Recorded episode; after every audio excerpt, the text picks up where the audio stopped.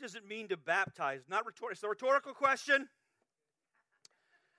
I have we are all this, this John and Julie got us the staff mugs, Heritage Church cups, and everybody has little cute things on there, and mine says it's rhetorical. what does it mean to baptize? Uh, let's talk about it. To baptize, it's a, it's a, it's an imported word in the New Testament. You, you really won't find it much used uh, in the Old Testament. Um, but it is an imported word. They, the, uh, the audience there of, Second Temple Judaism, first century, uh, Second Temple, first century, same thing. But all, in that period, they would have uh, understood baptism because it was practiced as an initiatory rite for, especially for, especially, not only for, but especially for certain sects of Judaism, like uh, the Qumran community. Can I have one of those? Is that for me? Let's, oh, oh, oh, you want here? You can have that. I got one here. You want that back? I, I already took a drink. We good? Okay. sorry. Ooh, sorry, Simbi. Uh, so it, it, would have been practiced by certain of them, and they would have understood what it meant. They, it, that's why you don't, when you read the Gospels in the book of Acts, it doesn't stop and give a long explanation of baptism because the, the, the immediate community would have understood, oh, we know what that means. So it's one thing for us to look at the dictionary definition of baptism, and we'll do that, but you need to understand the word in the historical context to get the significance of how it's used and how we'll use it tonight. So, yeah, to baptize, it simply means to plunge or to immerse or to sink or to wash or to be fully, really to be fully whelmed. It's a word that was used even to describe what happened to a ship if it sank at sea. It, it was a it was baptismo. Down it went. Okay? To immerse. It's to be fully the idea was it was to be fully whelmed by water. But that's that's independent of I'll say a religious context. Okay, can I say the word religious without everybody going, "Hey, religion, that's bad." Okay? No, it's not.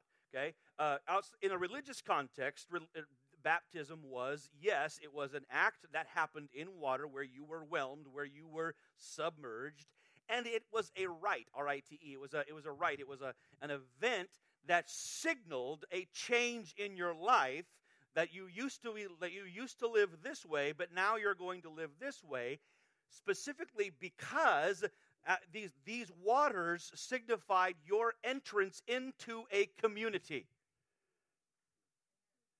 You entered into something. You used to be something else and belonged to something else. You passed through this, and now this new community says, Yes, you're one of us, and you're going to live like it. They understood that. That's what baptism was. That's what John the Baptist probably came out of, of the Essene community a little bit, and he practiced this. And these and Jewish people had been coming to John the Baptist and going through waters of baptism in anticipation of Messiah, in rejection, in repentance of old kinds of sin and sinful ways, and when they had their failings at Yahwehism. This was not a brand new thing.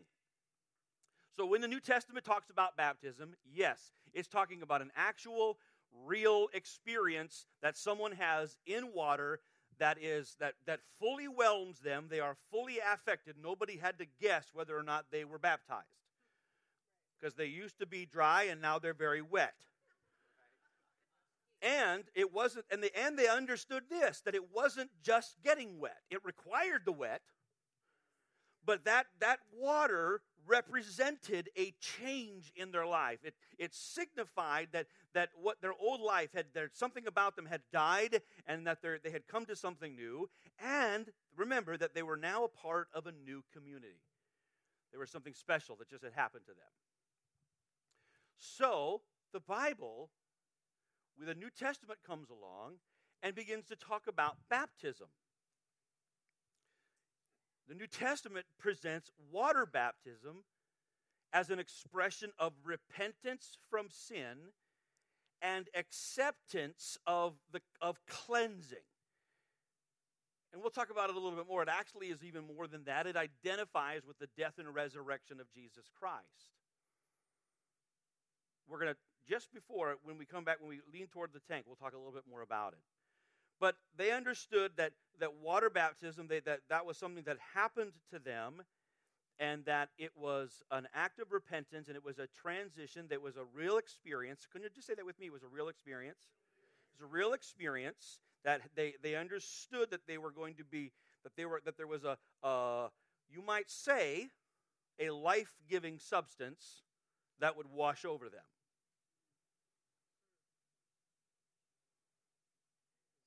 And then coming through that life giving substance that would wash over them, they would no longer be who they used to be, that they were that was different, and that they were a part of something, that they had they had been brought into something, a community of sorts. All right.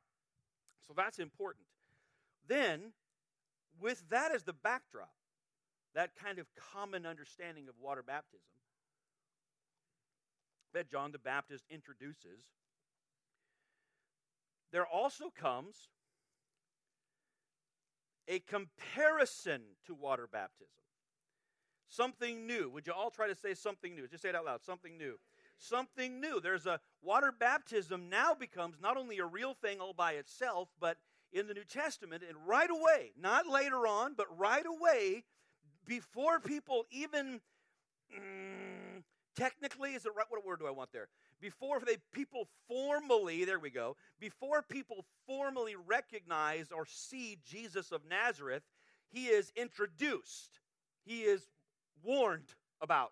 He's coming. He's coming.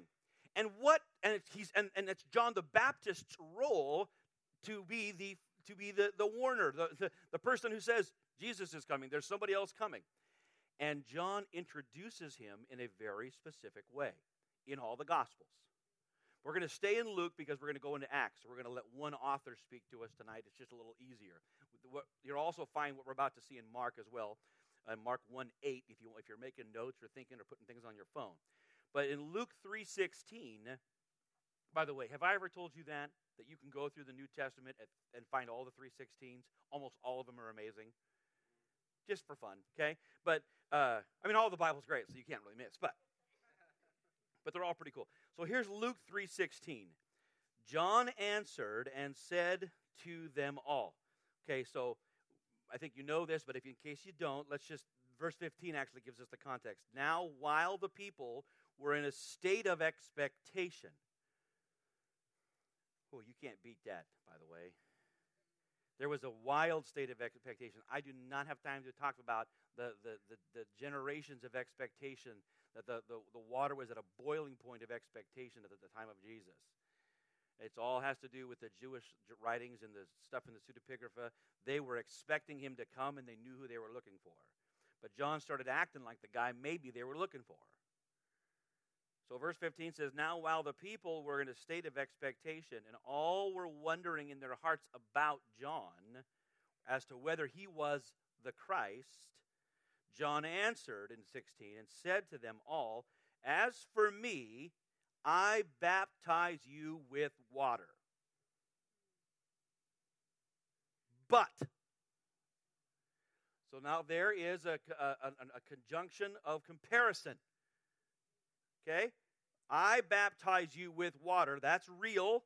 That's a real experience. You understand it. Everybody's nodding their head in, uh, with their with John. Oh, yeah, we win the water. Mm-hmm.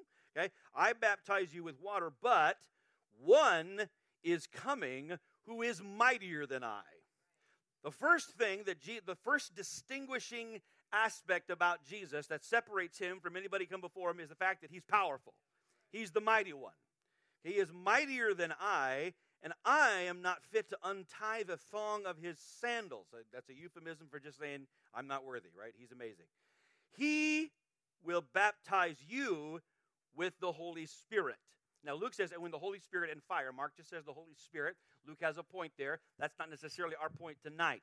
The point that we want to see is this that right away, before anybody formally shook hands with Jesus, high five Jesus, knew who he was, John the Baptist introduced Jesus as coming. And the way that he was introduced was in comparison to what John was doing.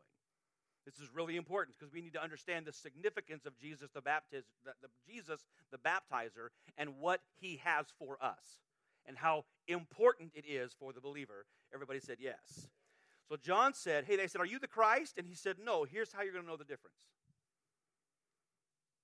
I take you and plunge you under real water, and there's a substance that washes over you, and you come out, and it's by your own free will. You surrender to it. You know what happens. It's not, you it's not an imagination. You're not working anything up. It's not just emotionalism. It's a real thing and I do that, and I, I submerge you for, and there's and that and, there, and you recognize that that represents a change in your life, but it, it's kind of external. It's a, it represents an, an internal commitment, but what happens to you is an external thing. He said, but there's someone coming, and what's going to distinguish him from me is that he's also going to baptize you. He's also going to take you, and he's also going to submerge you into and below and have you and have a life-giving substance wash over you. But it's not just going to wash over you. It's going to saturate the entirety of your being. Now, Luke doesn't tell us that yet, but we'll understand it more as the scriptures come along. That he's going to do what I do, only he's not going to use water, he's going to use a different substance the experience will be similar. The substance will be entirely different. The experience will be similar, the substance will be different, and the result will be different. And that's how Jesus is introduced. Later on, after Jesus' life and ministry, his death and his resurrection, we go to the book of Acts, chapter 1. We're still in the author. We haven't changed authors yet. So we'll follow Luke. We'll go to his second volume there in chapter 1. And now Jesus is talking. Luke is recording uh, Jesus speaking with his followers just before he is to ascend. Now let's see, where should I begin? Oh, well, let's just start at the beginning not that long. The first account I composed, Theophilus, about all that Jesus began to do and to teach up until the day he was taken up to heaven. Okay, there it is. Side note, babe, that's when I retire.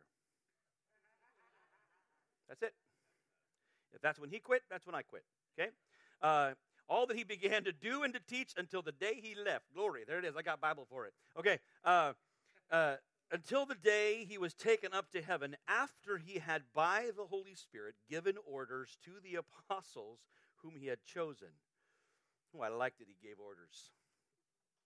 Don't you? I like that. To these he also presented himself alive after his suffering by many convincing proofs, appearing to them over a period of 40 days and speaking of the things concerning the kingdom of God. Gathering them together, he commanded them not to leave Jerusalem Don't miss things that are just that seem like they're not important. If you want to circle that those three words, I'm not sure what uh, your how your translation uses that, but look at the New American Standard. Is it okay if we kind of do a little Bible study in the meantime here? Look here, verse four. Gathering them together. Here is the repeated antecedent for spiritual encounter in the book of Acts. It's not, I'm not saying it's a, it's, a, it's a leverage or a cause, but it is the consistent antecedent that the Spirit comes upon groups of people.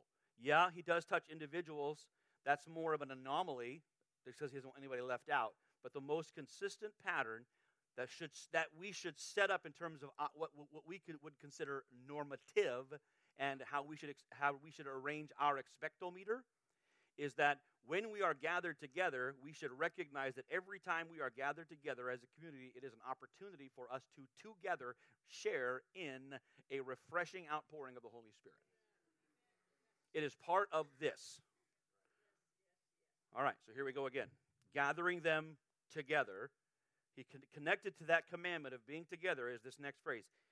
Gathering them, he commanded them not to leave Jerusalem, but to wait for what the Father had promised.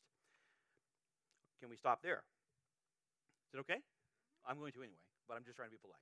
Okay? We need to understand that everything we receive from God is a result of promise. They were to wait for the promise.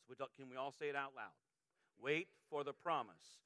What the, the and we, it's not a mystery. We know because we've kind of been past this. We know we're talking about the gift of the Holy Spirit, the outpouring of the Holy Spirit but he is a result of God's promise. He is not the reward of your performance.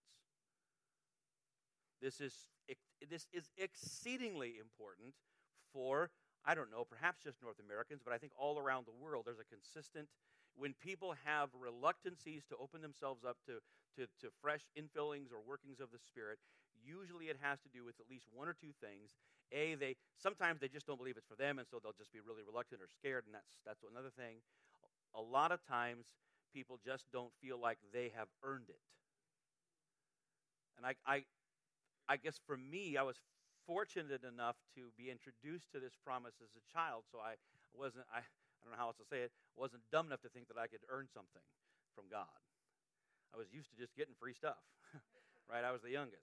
But, uh, but uh, this is a result of the promise. Everything comes, and I, I don't know if I can if I can just say it enough times or try to illustrate it or persuade us as a people, but to understand that everything is a, is a result or springs from the promise of God. Everything. It's not a reward for performance. He will. There's a whole other thing about God, you know, evaluating our works and He wants to reward us and all of that. But even that is we is because He's promised to do it. I mean, it's you just can't get away from the fact that we are always responding to the promise of God. We are always responding to the promise of God. He is the he is always the initiator. It's everything is his idea. It, he's the initiator. It's his idea. I know Pentecostals, oftentimes we just fall, we continue to fall into this thing where if we think, oh man, I'm hungry for God, I, I need to, I need to get, I need to take a class on how to rub the lamp better. We need to take a, a, a lamp rubbing course. You know what I'm talking about? If I can just, because if I can rub the lamp better, then, then maybe God will show up better. No, stop it. That's the prophets of Baal. No, no, he, he falls, he falls, fire falls on faith. Fire falls on an altar. Fire falls in a place of surrender. Okay, so gathering them together, he commanded them not to leave Jerusalem, but to wait for what the Father had promised. That's all you can do for a promise is just wait for it, just receive it, right? Huh? Which he said, You have heard from me. Now, Luke doesn't tell us a lot about the teachings of Jesus about the Spirit. He gives us a little bit in Luke, but John, perhaps in hindsight, he says, Oh, listen, if, if, if that's written down, eh, they need to know what he said. So that's what we read in John uh, 12, 13 to 14. John, and then Luke 5, I mean, Luke 5, Acts 1 5 by Luke. Here's the words of Jesus. For John baptized with water, but, here's a conjunction of comparison, but you will be baptized. Is anybody going to baptize themselves in the Holy Spirit? Is anybody going to earn that? Is anybody going to climb up on the Tower of Babel and earn your way into heaven? Absolutely not. Don't try it. You will be baptized with the Holy Spirit not many days from now. So now, so first of all, John the Baptist introduces baptism conceptually as saying, I'm doing this, but he's coming and going to do this, but with a different substance. Now, Jesus himself says, You remember John? He baptized, he, you were immersed in, in water. Yeah, and they're not, mm-hmm. he said, but you are going to have a similar experience, but with an entirely different substance soon. So, did, were they in the upper room totally unaware, totally unexpecting, totally uninformed? No, they were expecting that whatever was going to happen, they would know it. Just like they knew about the water. Nobody was like, oh, what just happened, right? That would be silly. You're going to have a similar experience, but with a different substance. And it's going to be a rite of passage, and you'll never be the same.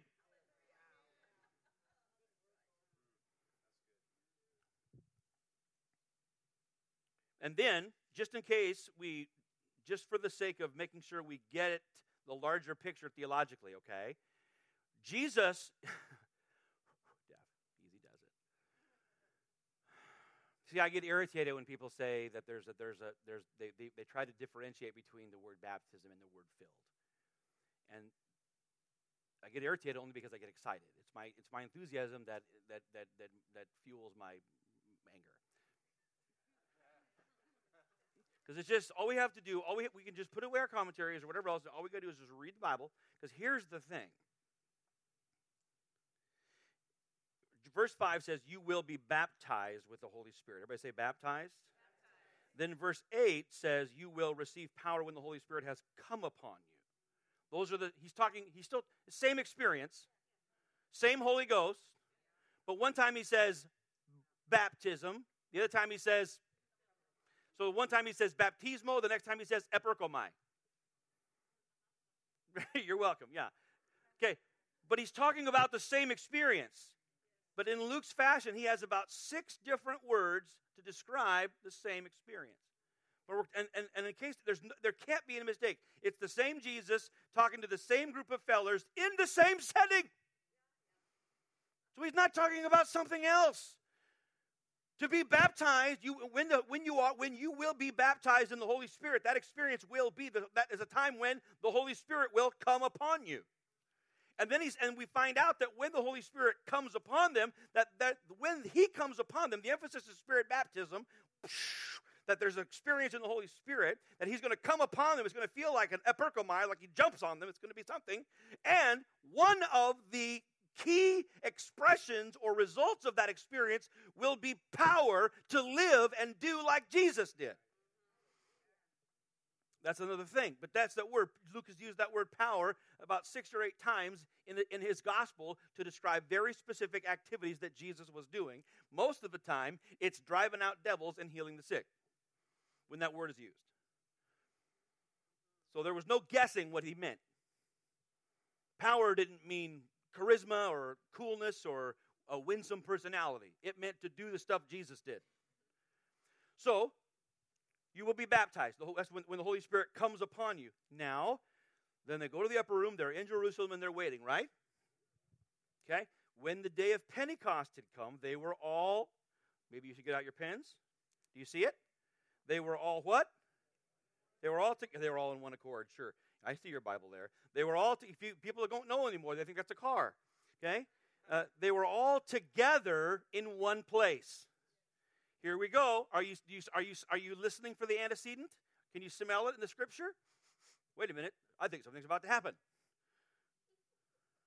They were all together in one place, and suddenly there came from heaven a noise like a violent rushing wind, and it filled the whole house where they were sitting. And there appeared to them tongues as of fire distributing themselves, and they rested on each one of them.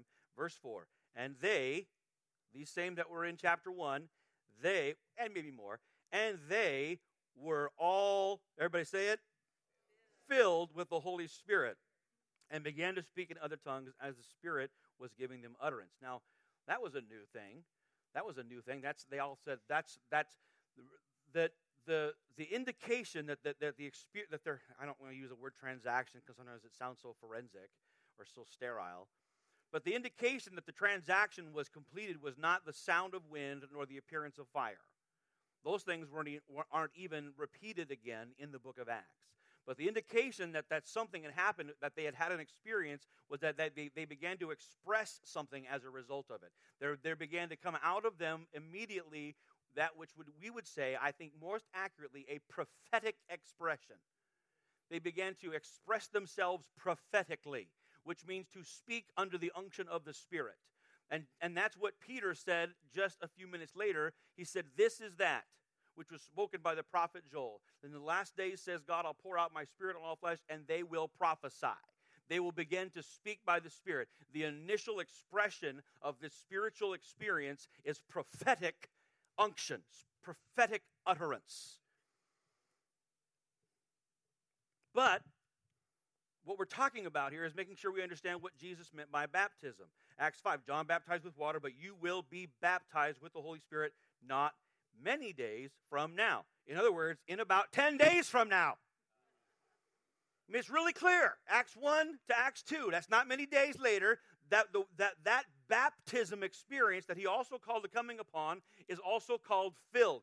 Filled, baptized, come upon, fall upon, poured out upon. All of those are experiences a gathered community has with the person of the Holy Spirit that is refreshing, empowering, sanctifying, uh, uh, uh, compelling, blessing, joy giving, unifying, all the things that, because everything God has for you, He will do by His Spirit. And that's it. He has no other thing. Don't think, oh, that's too bad, because no, all God has for you is, is Himself. He's not going to send magic wands and trinkets and dream catchers and special hats. He's got the Holy Ghost for us. And the Holy Spirit has got everything that you will ever need to live and serve Jesus Christ until the day of His appearing.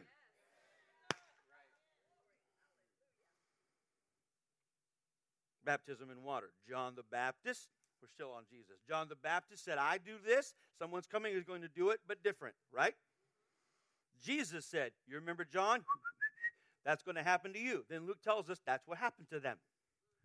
Right? Then we fast forward a little bit and it's referenced again. The same comparison is referenced again. This time it's Peter who's busted. Peter has gone to the home of a Gentile. Do we know why they weren't supposed to go to homes of Gentiles?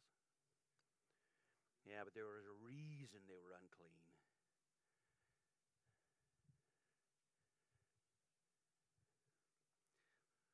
Because Jews were not to come into contact with dead bodies. And Gentiles practiced the termination of pregnancies in their homes. And the, the likelihood of that remnant in being in the house was too strong. So they couldn't go. It's just politics, right? No, it's not. It's in there a long time. It's in there a long time. It's real stuff. The likelihood of their remains being somewhere in the house was too strong, so they wouldn't go. So Jesus, so, so Peter gets invited to Cornelius' house, and everybody's upset about it, right? Right? But Peter gets there, and it's Acts 10, and they say, and Cornelius says, Hey, I saw this vision. I had an angel come to tell you to come. And Peter's like, Yeah, I had me a vision too. No arguing now. And he says, I can see now that God is not show doesn't show favoritism, but everybody who fears him, who comes with him with an honest heart, he's going to receive him. And he says, and then he starts telling him, Hey, you guys know about Jesus of Nazareth, how God anointed Jesus of Nazareth with the Holy Spirit and with power, and he went about doing good and healing all who were under the tyranny of the devil. And then he kept going. He kept saying, and then he was crucified by, and then and then he said, but but God raised him up. And then God, and now he's seated, and God has given him the, uh, the, the authority that to judge the living and the dead. Every, everyone's going to face judgment under Jesus, but he's also granted the forgiveness of sin to all who put their faith in his name. And as soon as he gets to forgiveness of sin, as we've mentioned before, kaboom. He, Peter gives a concise explanation of the gospel, and as soon as there appears to be an understanding in the room, the Bible says in Acts chapter 10 that the Holy Spirit then falls on all of them. And if, as Peter, Luke actually says, as Peter is talking, it's like, I'm not trying to make a joke here, but it, that I mean, I, we believe in good teaching, but the the can you? We're talking about there's this is for everybody, and it's a repeated experience. But Luke wants us to understand that every people group gets to be involved, and every time there's a new people group, we get a new specific story. Now we have Gentiles. We have the, these are the people that God has been after for since the beginning the one, of the targets of the, of the, of the Israel, Israelite community was supposed to be the nations. They were supposed to be a light to the nations. They were supposed to be God's witness to the nations around them. They were not intended to be an exclusive, exclusive community. They acted that way, but they were supposed to be a light. So this is God, God's desire has always been the, all of humanity, and now, and now, in this in this story, not that it couldn't have happened elsewhere, it very well may have. We don't have record, but this is all we have in the in the in the in the in the canonical historical tradition. This is all this is all we know to have happened first. That this is the first time God the Holy Spirit gets to move into the Gentiles. And he's so eager, he's not waiting for the altar call.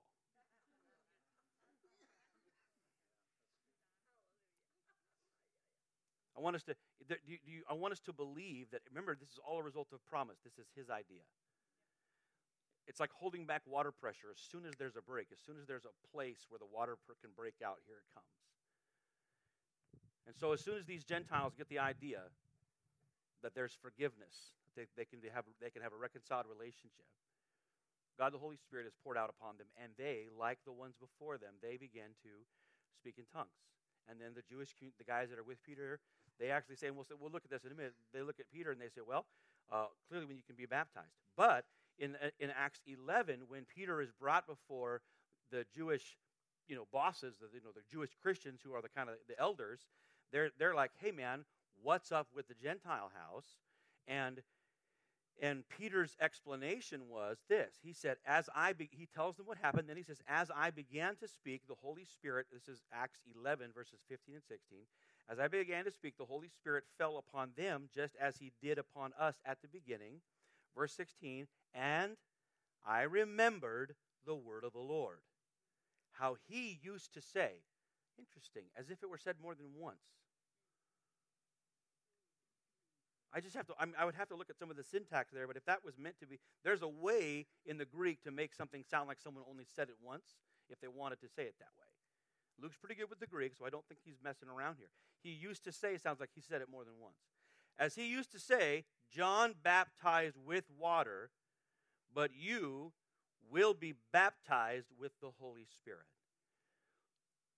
So we're still on this first idea that, that water baptism and spirit baptism are both compared and contrasted. They are by John the Baptist, they are by Jesus, and then even by Jesus' followers after him as they look back. All theology is a reflection upon experience. So now Peter is theologizing. He's developing. he is developing a Christian theology of baptism by walking through experience and going, "Well, I guess this is true." Okay, and uh, so he says, "Hey, this is what Jesus said." that this is what he would do, and this is what they experienced. So then, spirit baptism is compared to an actual literal experience, but it is contrasted from that experience because it's a different substance. Similar experience, different substance. They are not the same, but they are both important and they are both expected. Water baptism and spirit baptism are not the same. There are two, really. When we baptize people in water, specifically at Heritage, we expect, we hope that the Holy Spirit will meet them there, that it is not just an act of getting wet or electrified. Fingers crossed, okay? I have I have no problem believing that people can and will encounter the Holy Spirit in the waters of baptism. I would love to see some absolutely mystical, cool stuff go down. I'm all for it, 100%. Right? Let's see, let's, let's just get our expectometer cranked. Right? But I don't believe, nor do I believe that Scripture teaches in any way at all. I think, I think we've made it clear tonight that water baptism is spirit baptism. They're not the same, although the Spirit can meet us there, and I think that'd be great. You, are we tracking? Okay? They're not the same. And and they're it just be, I guess what I'm saying is just because you have been baptized in water, you I know that I don't you think I would know more because I've been around long enough to know things, but I don't know things. I don't know a lot of things about what other people think. But I think I've heard and read in different traditions, uh, even on websites that what kind of the what we believe thing. I, I am pretty sure that there are whole swaths of of, of Christendom that I that believe that that in water baptism that's it. That in the in in the waters of baptism that's where you that's Holy Spirit baptism. That's the whole thing. There's that's just this that's the whole shooting match right there. Well, again, I think that's great. I don't think there needs to be a, some sort of a part A and part two, or you know, A and three. I don't think we need to wait for things. I think uh, God's eager, so let's just receive, right? But spirit baptism and water baptism are not the same in the scripture. They happen at different times, very specifically. Acts chapter 8, you know this story fairly well, I'm sure, right? You have Philip going to the going up to Samaria, preaching revival there, and they have an amazing, amazing breakthrough. You guys are so faithful. Even on Sunday night, by the door, doorkeepers in the house of God, ain't nobody else around there, but I know that with the but they are perfectly happy being together. Okay? Okay? They're with they're both with their favorite people over there. Okay? Um, Ain't nobody getting through this door. Uh, uh, uh, nobody leaving until church is over. Um, Peter, Philip preaches this amazing revival in Samaria. And if you read the passage, we don't we won't go into it in detail tonight, but it's important that we see what happens there. That he that he that he declares Christ and people believe what he is teaching and preaching about the Lord Jesus Christ, that he is the Messiah. So that they're having a, a real messianic expectation fulfilled type of this is the this is Jesus the Christ. These Samaritans are really believing in Jesus as the Christ. Amen. You got to get that. And the one of the reasons that their faith is so ready is that they are watching miracles happen. There are people, the lame are walking and blind are seeing, and demons are coming out of people. There's, there's healing and deliverance happening in Samaria. We heard, now that's interesting. So, Philip, under the same power that was promised that Jesus, by the same Holy Ghost, is now doing the same kind of stuff Jesus did. That's a point to remember later. But uh, so Philip is preaching Christ and demonstrating, doing the same stuff that Christ does. They come to a real faith in Jesus Christ. They see miracles. How many think that's pretty good church? Right? And then, uh, then, then they get, then Philip baptizes them in water. And even Simon the sorcerer is baptized in water. So we have a real faith, and then we have the real follow up to, to, to faith in Christ with a real public confession in real water that meant a real thing. Amen? And everybody goes home and says, Well, that's it. Enough said. How many of you think that would be a fantastic week of church? Right? Everybody, a whole, a whole city coming to faith in Jesus, demons leaving people, blind people seeing, lame people walking, and then everybody gets baptized in the water. Then we have a church picnic that probably happened too. Then there's a big picnic, and we all go home. Enough said, right? Good enough, right? You could admit it. You would think that's pretty good church. And You would always, oh, good enough for me. Let's go and watch football. Absolutely. But then the apostles come to Samaria because they hear this. Now they're, all, this is the, they're just getting warmed up. They haven't got they haven't got upset about ten yet. These are Samaritans, so they're just a little bit confused. Even though Jesus said you're supposed to go to these places, so they send the elders send Peter and John. Again, I, not to not to mess with everybody's theology here, but once again, Peter gets told what to do. So this whole this whole papal thing we need to reevaluate. So he gets sent by somebody else who's in charge to go find out what's going on. Peter and John show up, and they see that the Spirit, the Holy Spirit, had not yet fallen on them. And so we read that they lay hands on them and the Holy Spirit falls on them. Now the story continues that, that something happened. Luke doesn't pause and explain it again because he's already told us and he tell, he'll tell us again, but, don't, but just for the sake of argument, he, he's not exactly specific. But whatever happened was so substantial, so phenomenal, so mysterious, so different, it wasn't uh, people responding in faith. It wasn't a miracle. It wasn't even exorcism, but something happened when they laid hands on them, and he recognized that the Spirit had come on them, and that was so so special that he wanted to buy that. Right. So something very powerful happened. But the point is that these people were already baptized in water, and if water baptism was the whole shooting match, if, it all, if it's all in the tank, we don't need nothing else, then there's a serious problem with un- explaining what happened in Acts 8. Furthermore, in Acts chapter 10, then, when, um, oh, and there's Acts chapter 19, but we don't need to talk about that right now. No, later. In Acts chapter, oh, we'll get there. In Acts chapter 10, when we've already talked about Peter at Cornelius' house, and he's talking to them and he's preaching to them. And remember, the, whole, the God, God, the Holy Spirit, is so excited to move, finally move into Gentile human bodies, to move into their soul and be and just to just pour, be poured out upon them. That as Peter is preaching, the Holy Spirit falls on them. Yes, Amen. Right? We read that. We saw that. The Holy Spirit falls on them. Then, uh, well, let me just read it. While Peter was still speaking these words, the Holy Spirit fell on, on those who were listening to the message. All the circumcised believers who came with Peter were amazed because the gift of the Spirit had been poured out upon the Gentiles also. Wait, wait, get your pens out. While Peter was, still, the Holy Spirit, circle the word fell. There's a new one. Uh, and then we have uh, poured out. You should start collecting these words. They're all the same experience.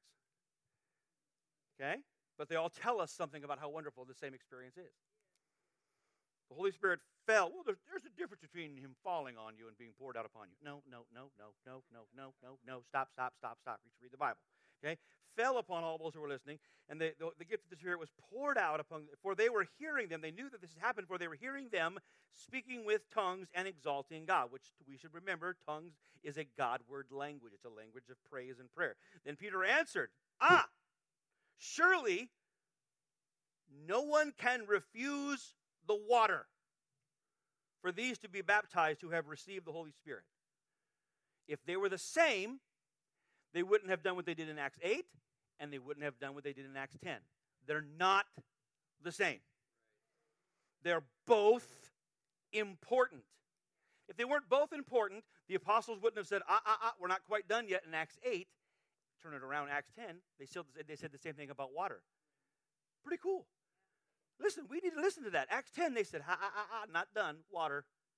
God the Holy Spirit falls upon Gentiles in a magnificent and powerful, miraculous way, and they blow up in expressing themselves in prophetic spiritual language, an absolute phenomenon that was still just, just years old, if at all, upon the human upon the human race. This wasn't happening anywhere. This was a miracle. This is this is the result because Jesus paid for this brand new uh, spiritual uh, climate in the church. So powerful, so wonderful, so amazing. This is this has never been heard before. This is the promise. This is the result of the promise of the Father and still, after they, after they were sure they experienced this promise, they said, ah, run the, run the bath.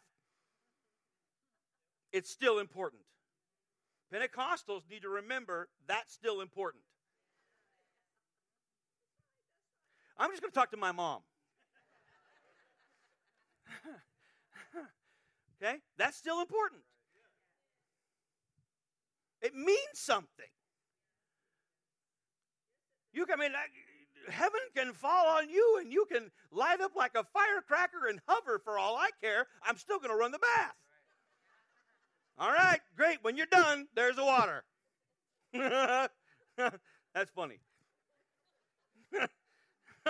They're both important. And at the same time, I already said it, but I'll say it again. At the same time, you can say, "Oh no, I made a confession. I got, I got dunked down in the water. It came up. I got a certificate that says water baptized." I'll say, "Great, time for the Holy Ghost. You're not done." And after uh, time for the Holy Ghost, the good part is you only have to do that one time. But the spout of the Spirit, that's just wide open. That's running like a river. All right, wait a bit. Bye, bye, bye. It appears that normally in the scripture, one of these experiences ideally precedes the other. Ideally. Acts chapter 2, verse 38, Peter said, Repent, each one of you can be baptized in the name of Jesus Christ for the forgiveness of your sins, and you will receive the gift of the Holy Spirit. It happens again, Acts 19 5. When they heard this, they were baptized in the name of the Lord Jesus. And then, when Paul laid his hands on them, the Holy Spirit came on them, and they began speaking in tongues and prophesying. Again, it's ide- that seems to be ideal. That seems to be the way it should happen. But, like we've already seen, the order doesn't appear to be necessary, it's just normal. Regardless, both of these baptisms are presented as important and expected. Both of them are his idea, and to both of them, your response is obedience. So, tonight, to just the, the, last illustration that we'll do. Younger, where'd you go? Let's move those chairs out of the way now, at least some of them, okay? So, the last illustration that we'll do tonight is we'll just, we'll, we will, we will have a, a couple of folks be baptized in water. Does that make sense?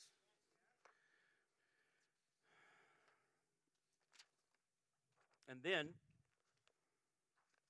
we will come back and we will, in, in the same act of obedience, in the same act of surrender, are you with me? What did I say just now? Because it's important. In the same act of surrender, let's all say it again. In the same act of surrender, we will position ourselves, we will make ourselves available to the Lord and just say, Lord, fill me again. Baptize me again. Baptize me again. Let, your, let the waters of your spirit wash over me fill me, refresh me, come upon me, fall upon me, eperchomai baptismo, pleroo, the whole shooting match. Holy Spirit, come. And we, we're going to anoint with those who are baptized tonight, we're going to anoint them with oil. So, uh, Joel, would you mind grabbing that, the box oil? There's a little square thing, a jar of oil next to the menorah. Thanks, bro. Bring it over to Jeremy. Uh, we'll anoint them with oil. Then we're going to bring that right back over here, and I'm going to throw that yonder. And uh, as anybody that is that comes tonight to line up for prayer, to to re- just to receive the Spirit, to be filled with the Spirit, I, whatever language you want, we're going to pray for the Holy Spirit to come upon you afresh and anew tonight. And we're going to start by just anointing you with oil.